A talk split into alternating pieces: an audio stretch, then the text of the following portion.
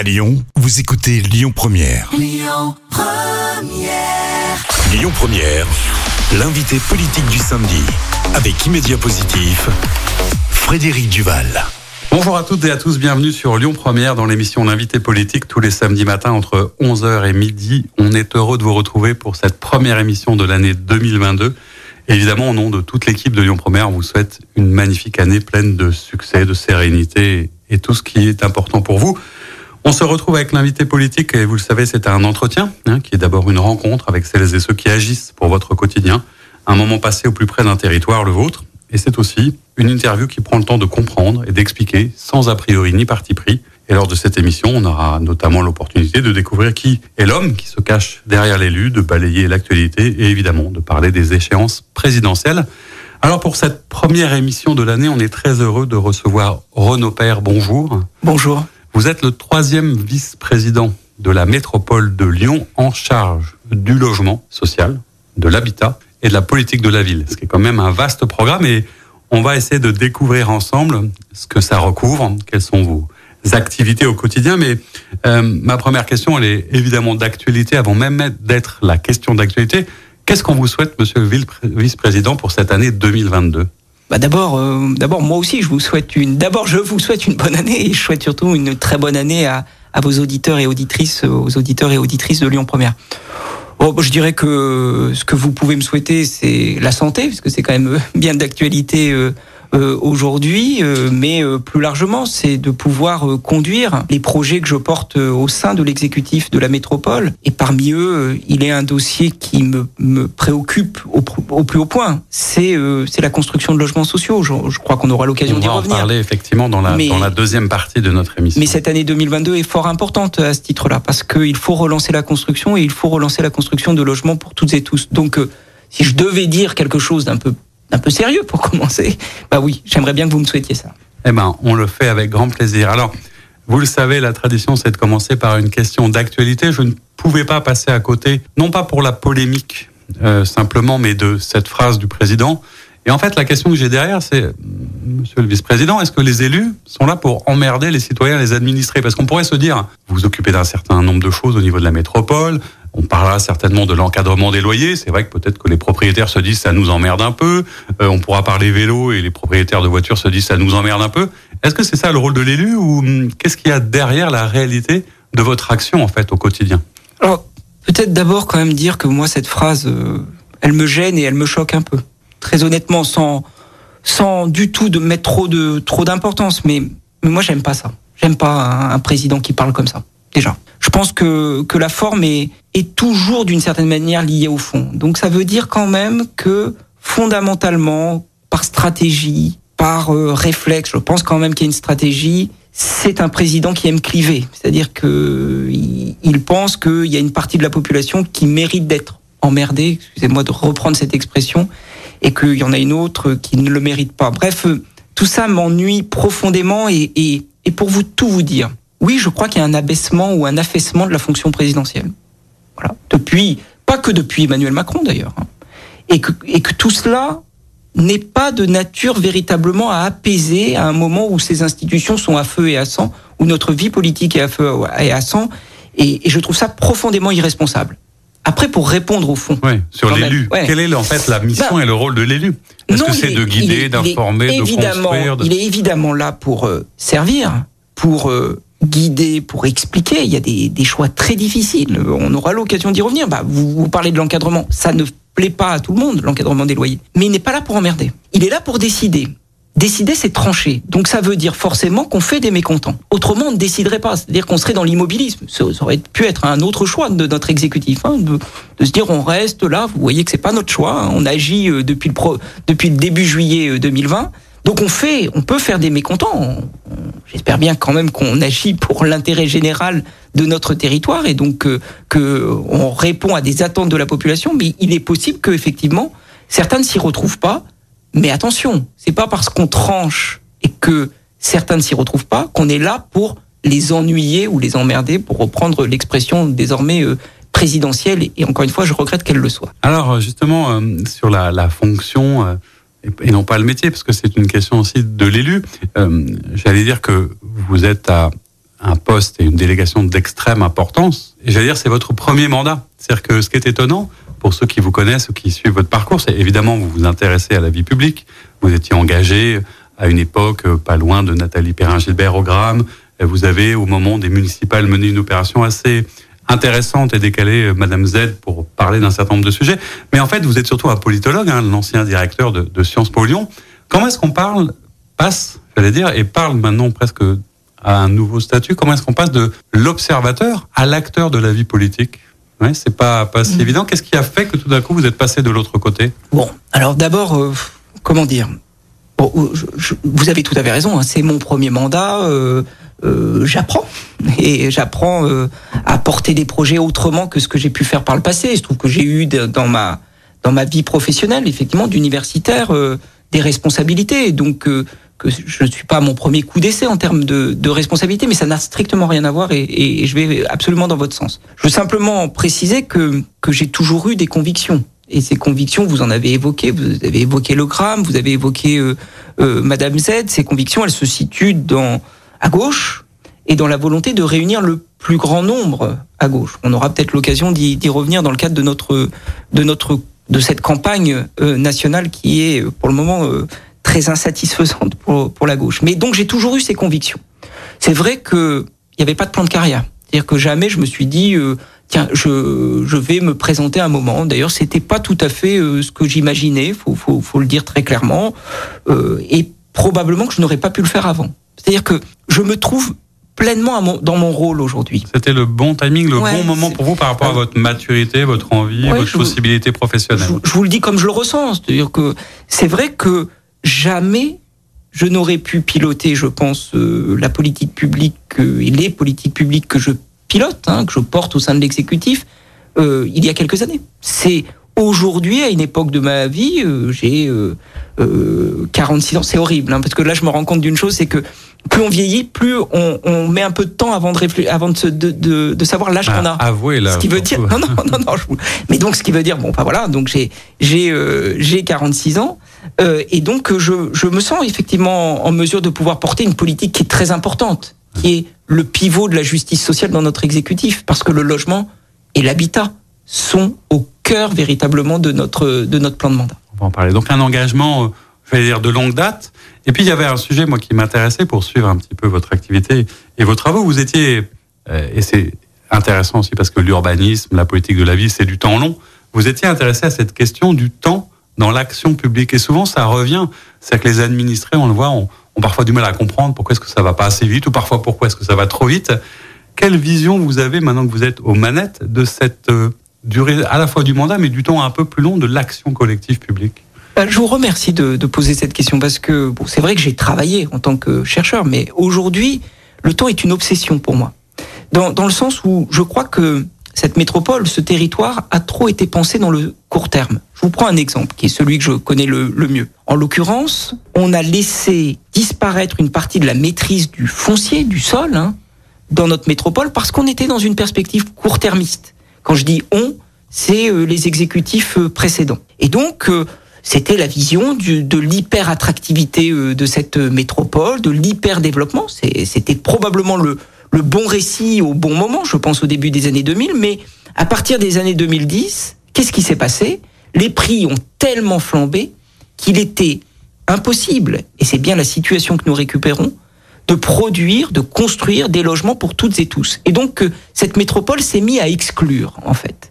Et ça, ça veut dire que aujourd'hui, la politique que je mène doit se préoccuper de réintroduire le temps long. Je vous prends un, un, exemple très court. On met en place une politique de logement abordable via le bail réel solidaire, c'est-à-dire une propriété qui dissocie la propriété du foncier, qui restera public, de la propriété du bâti, qui sera pour les ménages, pour les familles. Et donc, ils vont avoir accès à des propriétés deux fois moins chères. Ça, c'est agir dans le temps très long. Parce qu'on met une condition, c'est que le bail sera de 99 ans. C'est-à-dire qu'on est en train de mettre en place des logements dans notre métropole qui seront des logements durablement abordables. Ce qui prouve que faire de, de la politique à l'action locale, c'est à la fois décider, mais aussi sans doute anticiper et être capable d'expliquer ce qui est complexe. C'est exactement ça. Et c'est de se dire, on ne veut pas laisser la situation à nos successeurs, Alors je vous dis tout de suite, j'espère qu'ils arriveront le plus tard possible. C'est-à-dire qu'on va s'inscrire dans le temps long, nous aussi. Mais bon, ça c'est plutôt une, boutade, c'est plutôt une boutade. Mais on veut pas laisser une situation à nos successeurs qui serait celle qu'on récupère. Aujourd'hui, je dois agir avec un prix du foncier qui est exorbitant. Eh bien, on en parlera juste après la pause de ces questions essentielles à tous. Merci de nous retrouver pour euh, l'émission euh, L'invité politique le samedi de 11h à midi. On est toujours avec euh, notre premier invité de l'année, Renaud Père. Je rappelle que vous êtes le troisième vice-président de la métropole de Lyon, avec une délégation particulièrement importante. Et je voudrais qu'on commence par là, sur le, contenu de cette séquence. Je disais que vous vous occupez du logement social, de l'habitat et de la politique de la ville. Alors pour le non-initié, logement, habitat, ville, ça ressemble un peu, mais en même temps c'est différent. Quels sont exactement les contours de votre délégation et quelles sont les différences dans votre action au quotidien Alors, c'est vrai que la délégation est, est très importante. Elle concerne toute la politique de l'habitat, c'est-à-dire l'ensemble de la politique du logement. Mais l'habitat, c'est pas que le logement. L'habitat, c'est bien vivre dans son logement, c'est euh, bien vivre dans son quartier, c'est avoir accès euh, à des services, à avoir accès à des commerces, à avoir des relations avec ses, ses voisins. Donc cette question de la qualité de vie euh, dans son logement, dans son lieu d'habitation, est extrêmement importante. Je lance, un, on en parlera dans les prochains jours, un, un tout nouveau, euh, une, grande concertation qui va produire un livre blanc de l'habitat hein, dans la métropole, puisque la question, à la sortie de cette crise sanitaire, j'ai envie de dire la sortie, en tout cas, espérons-le, au cours de cette année 2022, il faut se poser la question de bien vivre dans son logement. On voit bien que la crise, et notamment le grand confinement, a montré que c'était quand même pas la même chose de vivre dans un T2 euh, éloigné des lignes de transport en commun euh, et de vivre dans une, une maison ou un pavillon dans une partie disons du Val de Saône pour prendre prendre c'est peut-être ça aussi d'ailleurs un des éléments de la politique de la ville à l'échelle de la métropole. Est-ce qu'il y a derrière l'envie de réduire les disparités, les inégalités assez classiques hein, qu'on trouve entre l'Ouest lyonnais et l'Est lyonnais, par exemple. C'est ce que j'allais vous dire, c'est que le deuxième volet, c'est le logement social. Oui, l'essentiel de moi, de mon action est absolument de reconstruire des logements sociaux. Aujourd'hui, faut quand même le dire aux auditeurs et aux auditrices, 70% de la population de notre métropole est éligible au logement social. Donc sortons des, des, des stéréotypes autour du logement social. Il faut du logement pour toutes et tous. Ça, ça veut dire que pour le moment, enfin, une partie des communes n'atteignent pas le taux qui est fixé par la loi, hein, 25% de logements sociaux, et donc que la métropole, qui est chef de file hein, en, matière de logement, doit veiller à ce que ce taux soit atteint et même qu'on puisse le dépasser. Et c'est exactement ce qu'on engage dans notre. On a, entraîné, on a engagé une modification de notre plan local d'urbanisme et de l'habitat. Eh bien, euh, la, la, le volet logement social est très important. Et puis il y a la politique de la ville. La politique de la ville, elle est née il y a il y a quelques décennies, d'ailleurs en partie dans cette métropole, autour des quartiers populaires. En fait, c'est ça qu'il faut et de se demander comment les quartiers populaires, quelle place ils doivent avoir dans la métropole et surtout quels services, quel développement ils peuvent avoir. Ça va de la question du renouvellement urbain, c'est-à-dire transformer. On a à l'esprit évidemment euh, euh, la Duchère, euh, on a à l'esprit euh, ce qui est en train de se passer à Vaux-en-Velin. On va vraiment accélérer au cours de ce mandat, euh, mais on peut penser à Villeurbanne-Saint-Jean et à bien d'autres quartiers. Eh bien, je pilote en partie avec Béatrice Vessillier, qui est la vice-présidente à l'urbanisme, la question du renouvellement urbain. Sauf que je pense que la politique de la ville, ça n'est pas que le renouvellement urbain. D'abord, un, ce renouvellement urbain, il doit laisser plus grande place à la réhabilitation plutôt qu'à la démolition. On a trop longtemps confondu renouvellement urbain et démolition des bars, des tours. J'invite celles et ceux qui prônent que cela d'aller faire des commissions de relogement, d'aller voir les habitants et de leur dire euh, vous devez quitter votre logement, vous devez aller vivre à quelques kilomètres, voire dizaines de kilomètres. C'est d'une violence considérable. On a très peu de politiques qui sont aussi violentes. Donc, la question de la réhabilitation, elle est majeure en termes économiques, d'abord, parce que pourquoi un bâtiment ou un immeuble n'aurait qu'une durée de vie de 30, 40 ou 50 ans? C'est quand même un vrai problème. C'est une vraie réalité en matière écologique. Il faut absolument veiller à refaire la ville sur elle-même, donc à réhabiliter, à réhabiliter de manière forte. Et puis, c'est une évidemment un enjeu en termes social, c'est-à-dire pour les habitants qui puissent trouver certes une amélioration de leur logement, aucun doute là-dessus, mais peut-être en restant dans leur quartier auquel ils sont bien souvent attachés. Et puis, enfin, je me permets de rajouter cela, je pense que ça n'est pas que le renouvellement urbain, la politique de la ville ou la politique des quartiers populaires. C'est aussi comment on remet de l'humain, comment on remet de la présence humaine. C'est la présence, euh, on a beaucoup parlé de ça, de la sécurité, mais la sécurité, c'est de la toute petite enfance, d'une certaine manière, euh, jusqu'à l'âge adulte et même l'âge avancé. C'est-à-dire qu'il faut que les hommes et les femmes des quartiers populaires se sentent dans un environnement assez confortable, se sentent dans un cadre de vie agréable et sachent, notamment pour les plus jeunes d'entre eux, qu'ils ont des perspectives d'avenir. Donc ça touche à la fois l'éducation, cela touche aussi la présence des services euh, des services publics. Et donc, c'est aussi cela que j'essaye de, développer avec ma délégation. Donc, on le voit très vaste. Alors, revenons un petit peu aux fondamentaux, parce que euh, il y a à la fois des engagements hein, que vous avez pris. Je crois que c'est 6 000 logements sociaux d'ici la fin du mandat. C'est 5 000 logements locatifs sociaux hein, et 1000 beaux réels solidaires. C'est ce que j'évoquais tout à l'heure, c'est-à-dire cette propriété qui est où on dissocie la propriété du sol de la propriété du bâti, qui permet des propriétés 2 à 2,5 fois moins chères. Alors, la question qu'on se pose souvent pour le, citoyen lambda, on se dit, bah, Renaud Père, il est sûrement très très fort, mais avec ses, petits bras, est-ce qu'il est capable de construire 6000 euh, logements? Est-ce qu'il n'y a pas du foncier, euh, euh, des propriétaires, de l'investisseur, des banques, du BTP Enfin, on, se dit que c'est tellement énorme. Comment est-ce que vous pouvez être suffisamment une, une force et un levier pour faire ça, parce que c'est évidemment pas vous qui allez le faire, mais comment est-ce qu'on encourage, comment est-ce qu'on favorise Et puis quelque part en creux, on se dit, et vous l'avez évoqué, pourquoi est-ce que ça n'a pas été tout à fait fait avant, dans un contexte en plus où on sait que le foncier, qui est quand même le sujet, est devenu très très cher et que Lyon est victime de son succès et que ça coûte de plus en plus cher de vivre à Lyon. Vous voyez, c'est un peu la quadrature du cercle et mm. je suppose que nos auditeurs se disent, bah, comment on fait concrètement? Alors des petits bras, sans doute. je peux pas peut pas refaire euh, ce que la nature a fait. Donc, non, mais sans doute, mais une vraie volonté et une volonté, une volonté euh, pleine et entière. Et donc, euh, il n'y a aucun doute, il y a aucun doute là-dessus. Alors, comment on fait? D'abord, sachez quand même que c'est de nature à rassurer tous les acteurs aussi, d'avoir une métropole qui dit on veut construire. On veut construire. Certes, on veut d'abord construire parce qu'il nous faut du logement pour toutes et tous. Donc, d'abord du logement abordable. Je, je, aucun doute là-dessus. Mais ça rassure pourquoi? Parce qu'on est dans une conjoncture euh, détériorée depuis 2017. Hein. C'est-à-dire que on a récupéré une situation qui l'est aussi sur le plan national. Hein. Je veux dire, il n'y a pas de polémique euh, sur ce sujet, mais une situation qui est dégradée. Or, on a une métropole qui accueille en moyenne environ 10 000 habitants par an. Donc, euh, on, peut le prendre dans tous les sens, mais on peut pas mettre des murs autour de notre métropole. Donc, il y a bien quand même la question du logement pour toutes et tous, et notamment pour les plus modestes de d'entre nous. Euh, donc ça, c'est important. Comment on fait? Ben justement, on essaye de convaincre. On essaye de convaincre, et quand je dis qu'on essaye de convaincre, parce que on voit bien que c'est pas les acteurs du du BTP, c'est pas la promotion immobilière qui n'attendent qu'une chose, c'est que justement qu'il y ait une métropole qui dise on veut construire. Non, là où ça peut bloquer, c'est soit une partie des habitants qui disent ouais, mais nous on veut bien construire, mais pas chez nous.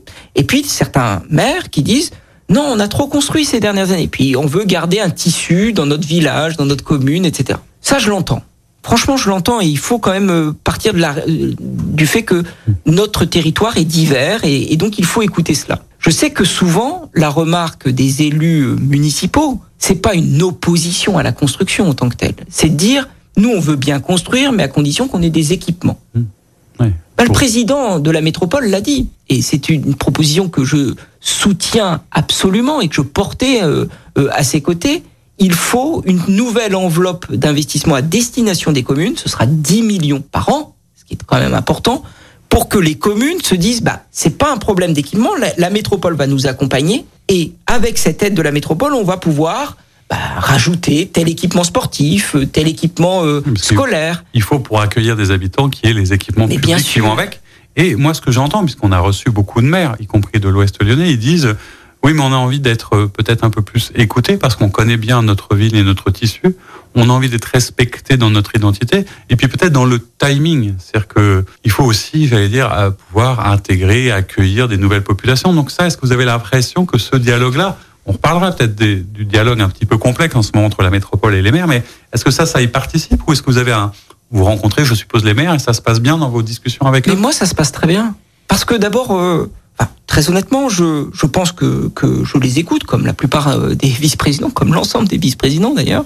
Il n'y a pas de doute là-dessus, mais on, y reviendra sur cette, ce, ce dialogue euh, qui peut paraître rugueux de temps en temps, mais j'y reviendrai. Mais en tout cas, nous, moi, je réunis en tout cas les maires et les adjoints tous les trois mois sur les, tous les enjeux de la politique du logement. Et puis par ailleurs, pour répondre vraiment à votre question, notamment d'une partie de l'Ouest, quand je vois euh, la maire de Dardy, quand je vois d'autres maires, je leur parle aussi de la nécessité de loger celles et ceux qui ont grandi dans leur commune et qui aujourd'hui ne peuvent plus accéder à un bien comme leurs parents l'avaient fait il y a 30 ans. C'est bien ça quand même la réalité, qui est d'ailleurs la réalité. L'enjeu majeur de la politique, c'est quel monde on laisse à, à nos enfants ou qu'est-ce qu'on est en train de transmettre. Or, en matière de logement, on se rend compte que nos enfants ne peuvent pas avoir accès au même type de biens que nous. La mère de Dardilly le voit très clairement parmi ses, ses administrés. Je prends cet exemple parce qu'elle a été une des premières à vouloir avancer vers le bail réel solidaire, justement.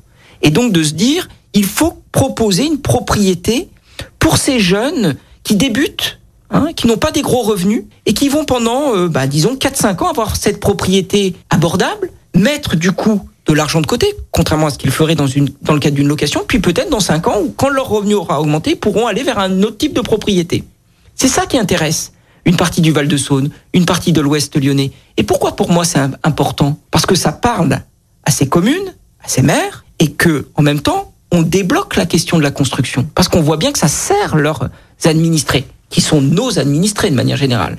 Parce que j'entends l'idée que les élus municipaux sont proches du terrain, mais la vraie différence depuis 2020, c'est que nous sommes tous issus du suffrage universel et en plus d'élections qui ont eu lieu le même jour, et donc euh, la préoccupation quand même du terrain, de l'ancrage local, du dialogue avec l'ensemble des, des, habitants et des habitants, on la partage. Alors sur cette question du, du logement, donc on, on, le voit est complexe, il y a évidemment les, les, enjeux de construction du foncier, mais il y a aussi euh, peut-être la manière parfois euh, de mieux utiliser l'existant. Et c'est vrai qu'il y a aussi beaucoup de logements vides, de logements inoccupés. Et là, il y a, il y a deux questions qu'on retrouve souvent dans nos métropoles. C'est d'une part la mesure que vous venez de prendre assez récemment, qui est peut-être assez difficile à comprendre, et j'aimerais bien que vous nous l'expliquiez, de l'encadrement des loyers.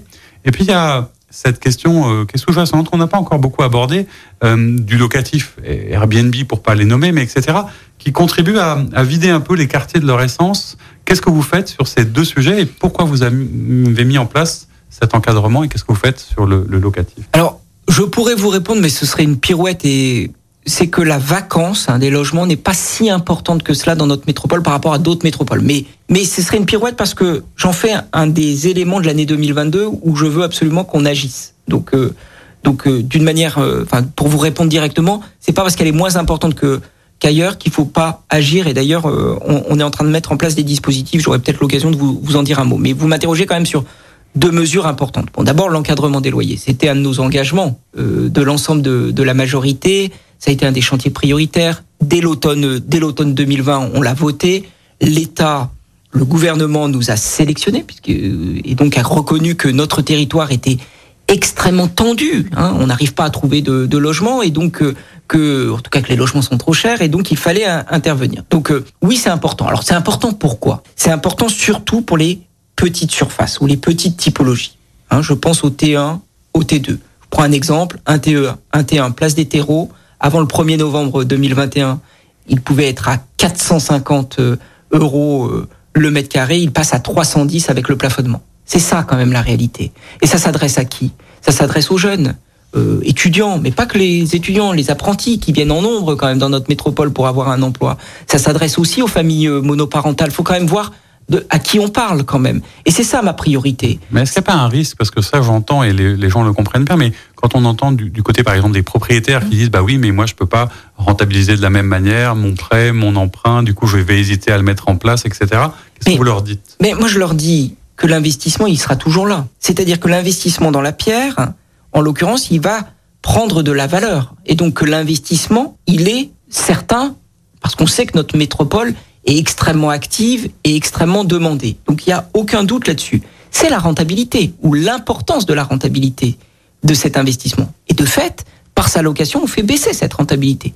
On essaye d'arriver à des, à des chiffres qui sont plus décents parce qu'il faut décélérer de ce côté-là. Autrement, encore une fois, on oubliera que les logements, ils sont faits pour être occupés. Ils sont faits pour des locataires et que précisément, une ville qui s'adresse qu'aux classes moyennes supérieures n'est pas une ville qui vit. Et vous m'avez posé une autre question. Voilà, le, question Airbnb. le Airbnb. Attention de bien dissocier deux choses. C'est pas du tout pour relativiser, vous allez voir qu'on va agir. Le Airbnb occasionnel, celui qui, à l'occasion de la fête des Lumières, par exemple, euh, on loue euh, deux nuits euh, son logement. Ça, il n'y a aucune raison d'intervenir. Ça fait partie et il n'y a pas de problème là-dessus. Le vrai problème, c'est la professionnalisation d'Airbnb, c'est l'immobilisation de logements pérennes pour Airbnb. Là, on va intervenir. Et comment on va intervenir? En intervenant, en, étant précis sur le changement d'usage et en empêchant le changement d'usage qui viserait à immobiliser des logements pour des plateformes de location euh, de type meublé. Voilà qui était très clair. On reparle de la suite et des prochaines échéances présidentielles dans la troisième partie de notre émission. On se retrouve pour euh, cette troisième partie de notre émission, l'invité politique, le samedi de 11h à midi avec notre invité Renaud Père. Merci d'être toujours avec nous. Je rappelle que vous êtes le troisième vice-président de la métropole de Lyon en charge du logement social, de l'habitat, de la politique de la ville. On vient de parler de tous ces sujets. On va évidemment parler d'autre chose et rentrer un peu dans tes considérations de, de politique nationale. Euh, vous l'évoquiez en, début d'interview, vous êtes une sensibilité de gauche, mmh. euh, sans être, je crois, affilié à aucun parti aujourd'hui? Tout à fait. Euh, néanmoins, vous êtes donc dans la majorité, euh, alors je ne sais pas si on dit pluriel, mais en tout cas écologiste. Euh, Qu'est-ce que c'est pour vous juste qu'une métropole écologiste ou qu'une gouvernance écologiste? Qu'est-ce que ça a changé, selon vous, depuis un an et demi pour les habitants de la métropole? Oh, je sais pas. Moi, vous savez, moi, je suis pour une écologie euh, pratico-pratique. Je me dis que, de fait, on est face à une transition et que euh, demain, euh, il va falloir qu'on change nos modes de vie et on est déjà en train de le, le faire. Et que si on n'accompagne pas les plus modestes, les plus précaires, cette transition, ce sera une violence sociale majeure. Autrement dit, l'écologie porte en elle la question sociale du 21e siècle. Mais vraiment, je le pense sincèrement, c'est-à-dire que le vrai enjeu de la transition écologique, c'est comment une collectivité, mais comment euh, un État, je pense, euh, doit accompagner les plus précaires et les plus modestes dans ce changement. Je vous prends deux exemples. Euh, demain, euh, on va devoir, euh, on est en ce moment dans la phase de concertation. D'ailleurs, j'invite les auditeurs et les auditrices à donner leur avis sur la zone à faible émission, c'est-à-dire toute cette politique qui va finalement restreindre la place de l'automobile et notamment abolir la place du diesel à horizon 2026. C'est quasiment demain matin. C'est vrai que derrière, quasiment demain matin. Et rappelons-le, il y a un vrai sujet. Rappelons-le, c'est un cadre national qui le fixe. Je dis pas que il fallait pas le faire, évidemment, c'est important, mais quand je vous dis que je suis pour une écologie pratico-pratique, c'est que il faut encore qu'on prenne le temps de réfléchir aux moyens pour les familles, pour celles et ceux qui prennent leur voiture pour aller travailler, celles et ceux qui quand même euh, se sont euh, manifestés, se sont mobilisés pendant ce quinquennat d'ailleurs euh, directement. Et il faut absolument qu'on trouve des, des solutions, pas nous tout seuls côté métropole, mais avec l'État notamment. Et puis il faut penser aussi aux artisans, à celles et ceux qui viennent travailler et euh, permettent à cette métropole de vivre. Donc c'est c'est ça. Et puis le deuxième enjeu, je le porte directement dans mes délégations, c'est euh, la lutte contre les passoires énergétiques. Bah, dire que faire de l'écologie pratique, c'est précisément éco-rénover, c'est-à-dire permettre à des logements d'avoir une rénovation d'envergure pour que on ne paye pas une facture énergétique exorbitante. On annonce quand même x5 hein, les, les coûts de l'énergie là dans dans les prochaines semaines et les prochains mois. Donc c'est directement le porte-monnaie. Et ben c'est ça, c'est ça concrètement ce que nous portons. C'est-à-dire que c'est pas, vous avez pas à la tête de votre métropole des idéologues qui se disent euh, voilà on a on annonce le monde de demain. Non, concrètement, c'est servir les habitants et les habitantes pour les embarquer dans cette transition qui, quoi qu'on dise, quelles que soient nos convictions, cette transition est à l'agenda. Elle arrive. Alors justement, c'est c'est aussi peut-être un paradoxe, c'est-à-dire que on a tous une conscience euh, du monde qui change et qui va pas dans le bon sens hein, d'un point de vue de l'écologie, et en même temps, on a l'impression que chacun d'une part est un peu démuni. Qu'est-ce que je peux vraiment faire pour la planète? Qu'en même temps, les politiques euh, vont euh, peut-être un peu à marche forcée et qu'il n'y a pas une véritable adhésion. Enfin, J'ai pas le sentiment que c'est ce qu'on entend euh, par rapport aux mesures peut-être un peu euh, fortes de cette majorité écologiste. Comment est-ce qu'on trouve le temps à la fois de la pédagogie et peut-être de l'explication pour faire en sorte que on fasse coïncider l'envie écologiste et le pouvoir écologiste. Quelque Vous savez qu'il n'y ait pas d'adhésion, moi j'en doute. C'est pas du tout de l'autocongratulation, je suis pas du tout dans cette posture-là. Mais demandez aux jeunes qui bénéficient du revenu solidarité jeune, s'ils s'ils adhèrent pas euh, à notre politique, demandez aux, aux jeunes euh, aussi euh, les plus modestes qui bénéficient du free vélo, c'est-à-dire ce prêt à longue durée d'un vélo pour se déplacer. Demandez à celles et ceux qui ont eu un budget d'éco-rénovation, celles et ceux qui bénéficient depuis le 1er novembre de, de l'encadrement des loyers, ils vous diront que, que nous agissons. Et, et c'est ça, je crois, qui est, qui est le plus important. Par contre, vous avez raison. C'est comment on embarque tout le monde. C'est ça la vraie question. Bah, ce sera pas dans du punitif. Ce sera pas en disant ce que vous faites est mal et ce que d'autres font est bien, puisque ce serait finalement, euh, et on avait ouvert notre entretien là-dessus, diviser euh, les métropolitains et les métropolitaines, les grands lyonnais et les grandes lyonnaises. Donc euh, c'est pas ça. La vraie transition écologique, nous y arriverons que si le politique l'investit. C'est le rôle du politique de dire nous devons embarquer tout le monde. Et comment? Eh ben, en proposant des solutions. Encore une fois, c'est pas les plus aisés qui auront des problèmes pour passer demain euh, euh, acheter une Tesla, allons-y, ou euh, ou, ou changer leur mode de déplacement en changeant de, de, de mode de carburant. Voilà, pour le dire très clairement. Par contre, les plus démunis, ils vont avoir besoin d'aide. Alors justement, sur une petite incise, parce qu'on n'en avait pas parlé, mais c'est souvent un, un, sujet qui revenait sur la question des mobilités. Et alors, je, on va pas parler simplement du téléphérique, mais plus globalement de toutes les concertations en cours avec le Citral sur les métros, qui semblent quand même euh, le moyen le plus pratique, euh, le plus anticipant euh, mhm. des problématiques. Pourquoi est-ce que ça avance pas assez vite et pourquoi est-ce qu'on a l'impression que la majorité est peut-être en train de renoncer Non, elle renonce pas. La, la majorité, vous n'avez jamais vu ça quand même. D'abord, quand même, rappelons les choses. Pendant les mandats de Gérard Collomb, combien de stations de métro ont été inaugurées? Combien? Vous allez me le dire. Deux. Vous imaginez? En 19 ans de mandat C'est ça euh, une vision euh, clairvoyante et, audacieuse de notre métropole? J'y crois pas. Depuis que nous sommes arrivés, quatre concertations en même temps en disant très clairement, oui, il faut trouver des solutions. Pour l'Ouest lyonnais, sans aucun doute. Pour Plateau Nord, euh, je pense évidemment à Caluire et à Rieux, oui, il faut des solutions.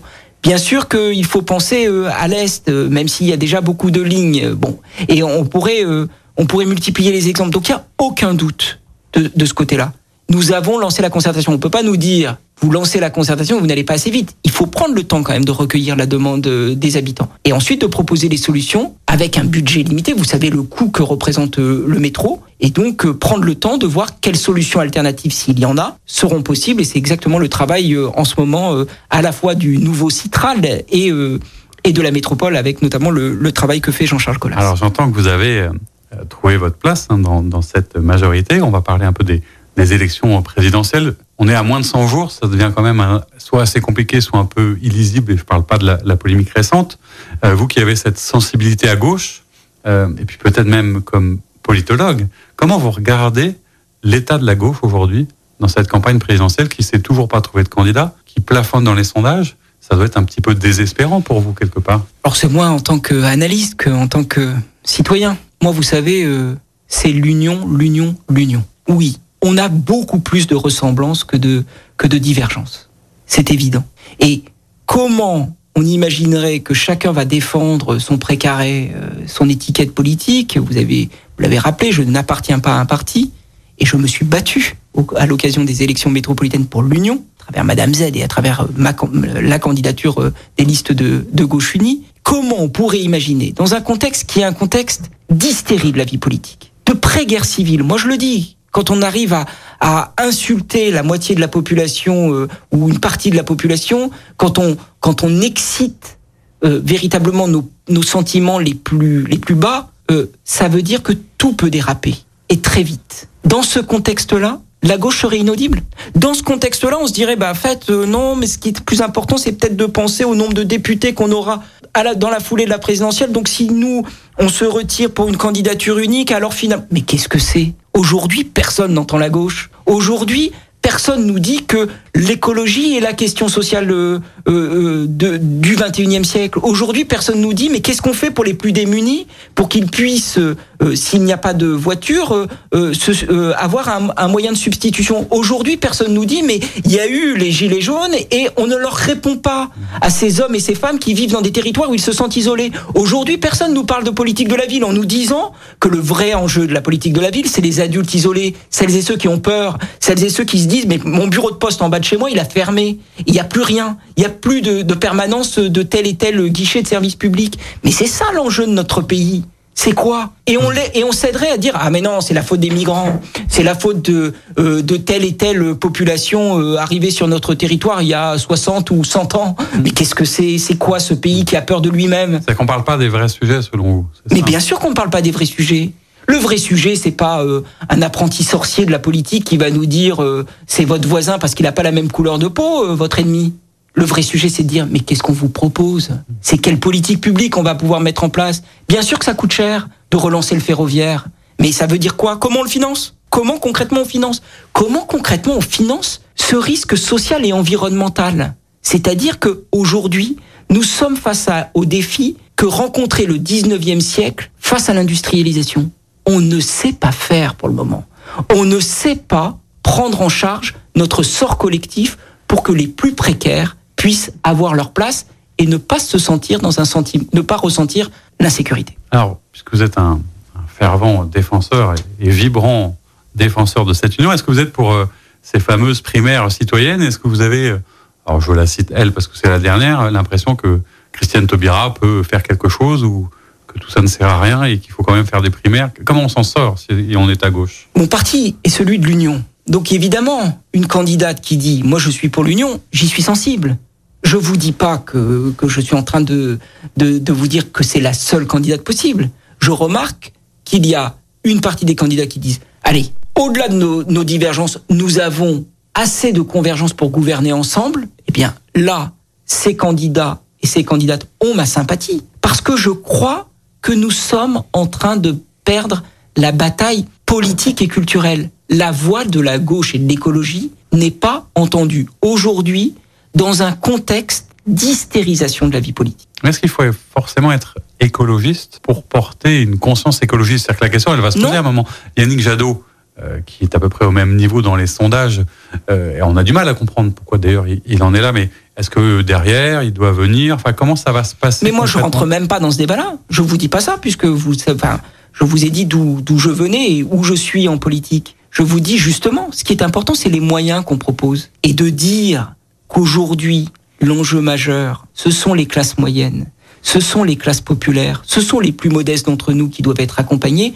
Oui, c'est ça faire de l'écologie et de l'écologie et la question sociale du 21e siècle. Alors, on, le voit, il y a la passion qui, vous anime. Euh, est-ce que ça fonctionne tous les jours que Dieu fait? C'est-à-dire que on est samedi, c'est dimanche demain.